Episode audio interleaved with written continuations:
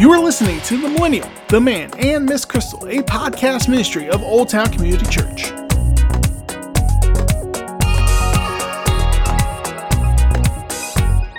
Here are Pastor Phil, Pastor Brian, and Crystal.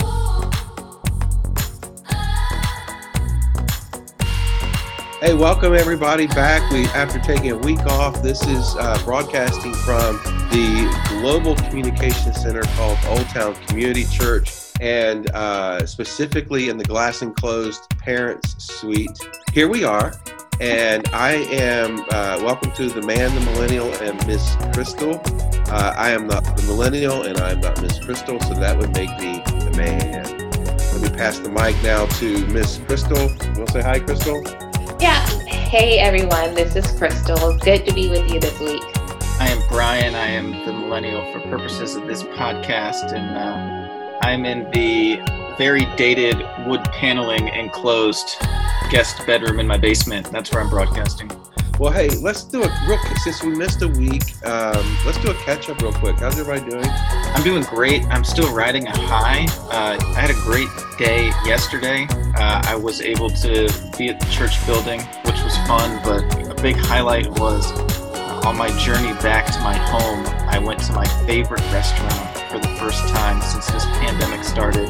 You might have heard about it. It's an uh, Irish pub that's pretty popular uh, McDonald's, and I got a 20 piece nugget, two sandwiches, two large fries, uh, which I graciously shared with my family. Hey, you know what? You you you you said a word that triggered uh, one of my many questions for you.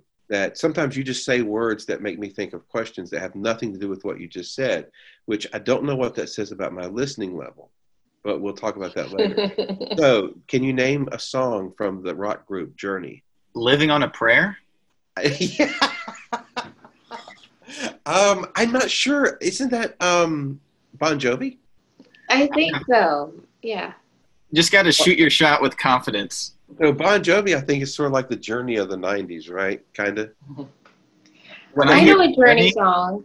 How about you, Miss Crystal? Well, okay, I, I don't know the exact title, but it's like I come to you with open arms. It was from the last American Virgin. It was like the best, most sentimental song I think they Journey did that. But then, of course, "Don't Stop Believing" is a Journey song, right? Yeah, Millennial, you should be playing this song right now.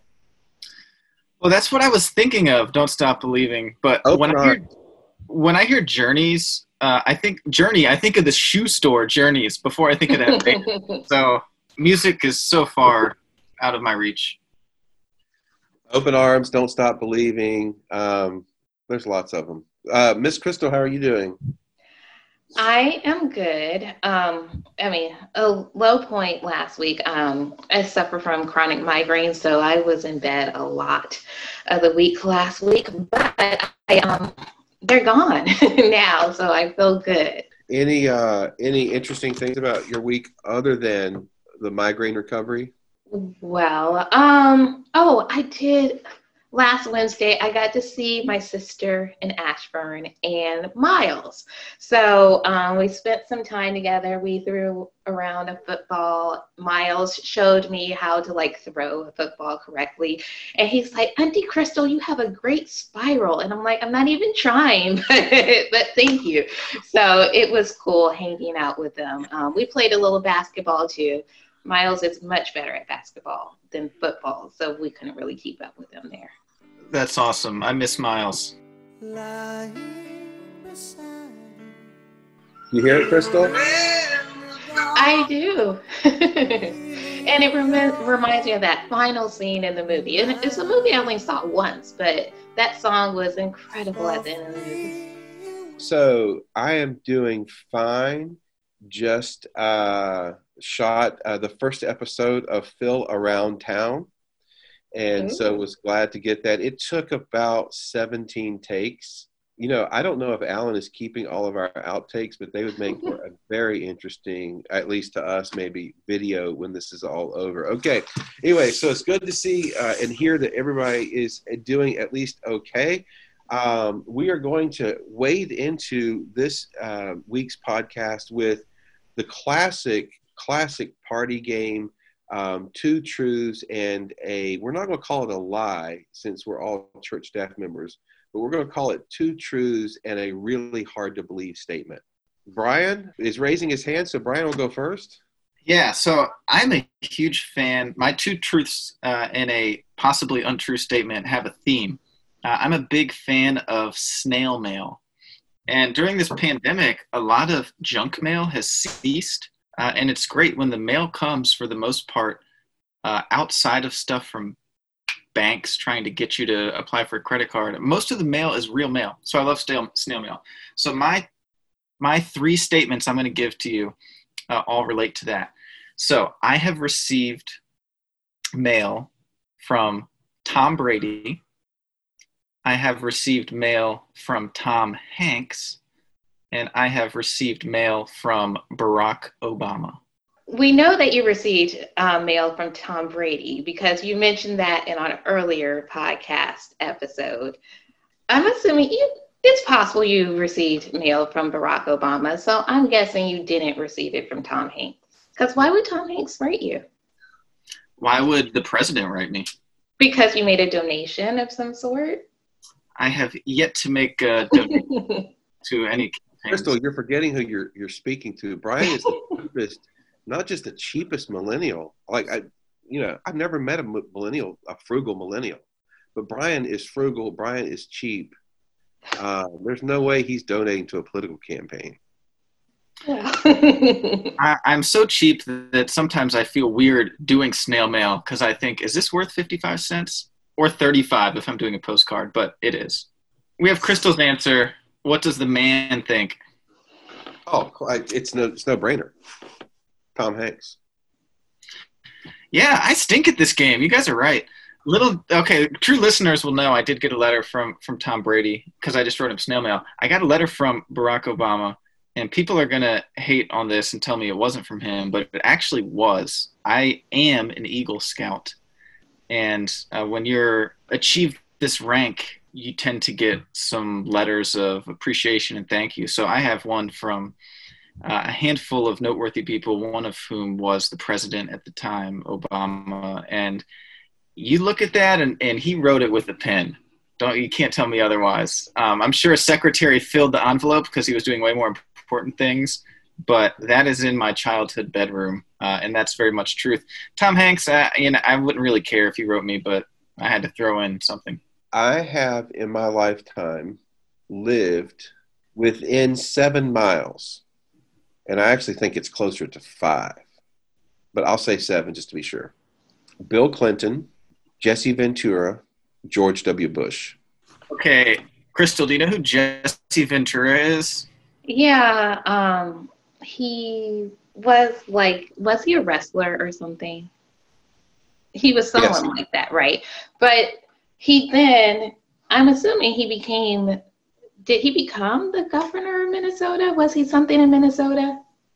He did. He became the governor of Minnesota. Okay, because I'm like, you definitely, because you lived in Minnesota, I would say, yeah, you probably lived close to Jesse Ventura. I will give you that one.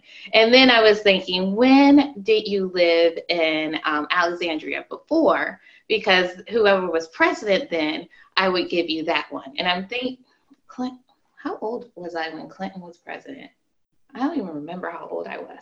So I'm guessing it was George W. Bush that you didn't live within seven miles of? Brian, what's your guess? Everything Crystal said is the thoughts that went through my head. So that's my answer too. Very good. I'm terrible at this game too. So in the 90s, I lived uh, in Arlington, which was probably, uh, we lived really close. I mean, just right across the bridge. And so probably five miles from the White House. And then in Minnesota, we lived less than probably five miles from Jesse Ventura when he lived in his when he was at his Maple Grove residence. And so I could not possibly live next to George W. and Jesse Ventura at the same time because we were in Minnesota. W was president from 2000 2008, and we moved from Minnesota to Richmond. So very very good deduction, uh, deductive reasoning, Crystal. well, we were really bad at this game. Well, um, I will give you guys one and we'll see how it goes. So I love food, right? So mine are all going to be related to like strange things that an individual might eat. Um, even though, sure. So I have eaten all of these things. I have eaten an alligator. I have eaten a roach. The whole alligator? No, whole just no, okay. just portions, right? um, and I have eaten oysters. What was the second one? So, alligator, a roach, oysters. I'm gonna say no on alligator. Uh, I think alligator's you know easier to come by, but there's something feels like roach is the obvious answer, so I'm not gonna pick it. I think you had a roach at some point, and uh, we all might have oysters aren't that uncommon, so my answer is alligator, which I have had and it's pretty tasty. My answer is oysters. Phil, you are correct. I haven't had oysters, which is the oddest thing. And I had said that I was going to have oysters before I turned 40, um, just because, like, who hasn't eaten oysters? Um, but I didn't. The closest I got was mussels, and they were pretty good. But I understand oysters are a little um, slimier. Uh, now, have you ever eaten them Cooked? No. Yeah, I don't like oysters raw. Matter of fact, I'm not sure I've ever eaten one. Jody loves them. Uh, she absolutely loves them. Mm-hmm. Um, she dips them in uh, uh, some sort of hot sauce or whatever. Mm-hmm. But I make oyster stew, and that it sounds good. Oh, it's like have you ever had potato soup? Yeah. You know, because it's sort of a buttery cream type mm-hmm. base. Well, you do the same. You put a little little bacon, maybe a little um, chopped green onions and oysters and oh and then the little round crackers mm-hmm. oyster crackers they it is so good the next time i make some I'll, I'll make you some thank you so Phil i am feeling like you have all of these culinary skills that i i need to experience I mean, every time you're talking about something you make, it sounds so delicious. So, yeah, when you make some oyster stew, remember yeah. me. I'll be glad to. Yeah, I really enjoyed. I, I started learning how to cook before the shutdown, but I I cook three or four meals a, a week for our family. Um, tonight is the famous chicken cacciatore again. Um, yeah, I just enjoy it. It's it's it's relaxing. It's creative. It's relaxing. I do wish. Okay, so if I was going to pursue chefdom long term, I would have to be successful enough to have a sous chef because I really don't like chopping the vegetables. but anyway, um, well, you guys are uh, so we're all just sort of so this shows you how good this should encourage our church leadership because it shows you how bad we are at lying. right? That's a really good thing. Um, okay, so let me move to our next topic that I know uh, we haven't had any fan mail lately, but I'm sure our fans are wondering uh, if you had to list a pet peeve that you have noticed that you have during the shutdown, what would it be? I have a couple. So, like many people, I'm going on more walks. Tends to be about a walk a day. And before the shutdown, I felt like people always uh, yielded to us. We have a pretty wide double stroller. People would get out of the way. That first half of this pandemic, people were doing that. But now there's people that just, you know, are by themselves that assume we're going to go into the street and circle around them. And, you know, I don't have a lot to frustrate me right now, but when that happens on a walk, I'm just like, like, it's, it's simple math, you know? Four people should, it's like war. Four people should defeat one. The, you know, the one should go around. So that's become a pet peeve. The other one is smells outside. I've never been so aware of aroma from the outdoors. So being indoors so much, I keep the windows open, usually one in the front of the house, one in the back, get a good cross breeze. And I'm way more sensitive to our cigarette smoking neighbors. That's not a pointed statement at anyone who smokes. It's at my neighbor who does. You know, I can't open up my windows to air out the smoke because that's how it got in in the first place. Uh, also, you know, mulch uh, I'm appreciative that our neighborhood gets mulched, but um, that aroma gets in the house. So I've realized uh, maybe just with less going on, I'm more sensitive to smells that are disagreeable. Uh, by the way, I call the, your first pet peeve Corona chicken. Like who's going to, and it's really is amazing. And of course, as a dog walker, you know, I've got my own set of issues. You know, it's I feel like I'm always the one bailing out first into the street instead of you know, and and maybe I'm not, but um, and what's interesting was when you're walking a 12 year old dog who is stubborn anyway, he has learned to walk safely, right? He doesn't like to go near cars. And so he starts to fight me when I take us out into the street. Um, so, but that's not my pet peeve. I'm not going to waste it on that. My pet peeve is, and I'm, I'm, I'm sorry to say, and I say this with all love, uh, is going to be directed toward the uh, two other human beings that I'm on shutdown with, um, my wife Jody and our son Alexander, the constant battle over the thermostat. And I actually don't like um, cold air blowing on me from the HVAC. I do like a fan blowing on me. And there's a difference. There's about a five degree differential. For some reason, we just cannot get locked into a three degree range of temperature. So I'll leave it at that. That would be annoying to me as well if I had other people in the house because I generally am very cold. And so I have my thermostat up pretty high. But um, thinking about a couple pet peeves that I have, um, one is, I mean, and it's easy to work through, but it's still a pet peeve of mine. My family knows that my phone my phone goes to do not disturb at 10 o'clock. They will still call me at 10, 10 15, 10 30. And I don't, I mean, I, I should have them in that emergency realm where they can go through, but I don't. And so I'm like, why are you calling me? You know that my phone is on do not disturb. I do not answer phone calls after this time. But then, um, you know, then they'll text me and be like, "Can you talk?" And I'll be like, "Fine, I can talk."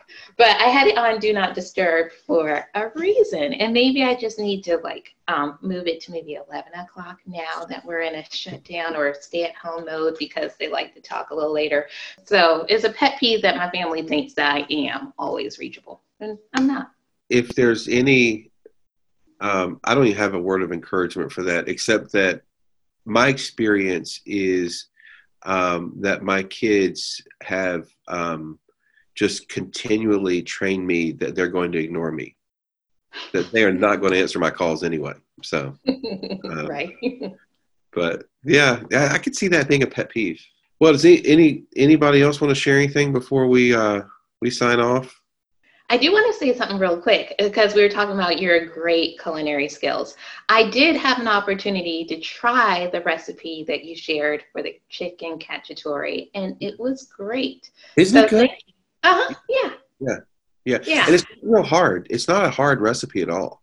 Um, it's not. I told one of my friends that was whipping that up. They're like, "How do you just whip up chicken cacciatore?" I'm like, "It's not hard. It sounds difficult, but it's not hard." Yeah. Did you did you uh, bread the did you do the chicken like you know the so i made some modifications right Yeah. um and so i baked my chicken yeah um and i didn't use chicken thighs i used chicken breasts i i do yeah. think it would have been better with chicken thighs but yeah. um i just didn't like the selection at giant so i got yeah. the chicken breast and i um baked that one day and then the next day i put it all together that sounds good um yeah um, well, hey, my encouraging word is more of a it, it's it's more of a, a, scriptural thought. Well, actually, let me let me sort of play a little trivia with the encouraging word. Can you guys quote anybody's famous last words? No. Yeah, I can't either, really. um, ex- except, except I think Winston Churchill said something like, um, "This is so boring."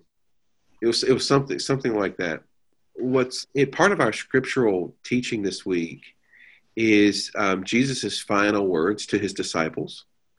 Not, but not before he died. Before he, after he died, after he was resurrected, and before he ascended to be with the Father. And his final words to them were that they would be their witnesses in, in Jerusalem, Judea, Samaria, and the ends of the earth. And just the just the sort of challenging, encouraging thought there is um, his his final words should be our first priority And I'm taken by the way the book of Acts opens up because it definitely talks about Jesus's teachings and it talks about him teaching about the kingdom. But then uh, he gives the disciples their vision. And and I just am struck by the role of mission in the life of the disciple and the idea that we should take very seriously anybody's, especially our Lord's, uh, final words uh, before he went to be with the Father. So his last words are our first priority. And, you know, obviously we have challenges in how we are actually on mission. I think that's one of the things that I've really appreciated the series we're in at home and trying to focus on mission. Um, but I'm also uh, just encouraged by the fact that the Lord is not going to be without a witness. And the Lord is going to give us a way of bearing witness to Him in Jerusalem, Judea, Samaria, and the ends of the earth. Yes, through things like we're doing right now. So I'm encouraged by that.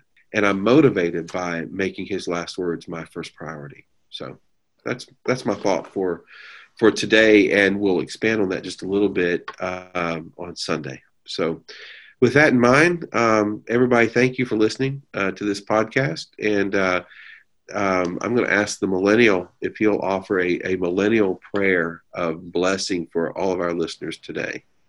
Yikes. There are many cliche directions I could go in with that, but I'm going to not take the bait and just say thank you, God, for the ways that you connect your church right now. Uh, we're grateful for the time that we have to spend together with this podcast, with our church on Sunday, with our church throughout the week in groups. So thank you that uh, we know so clearly during the season that we're not alone because we have both you uh, and the community that is your church. So thank you for that right now, God. And uh, we just ask you to bless us and uh, bless each person as they hear this in the middle of their week in the name of Jesus.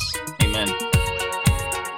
Thank you for listening to The Millennial, The Man, and Miss Crystal, a podcast ministry of Old Town Community Church. For more information on our church and other ministries, visit oldtown.cc. Services are available to watch online every Sunday at 11 a.m. Eastern on our YouTube channel. Visit youtube.com, search Old Town Community Church. This podcast and sermon audio are available on podcasting apps worldwide Apple and Google Play. Search OTCC Podcasts.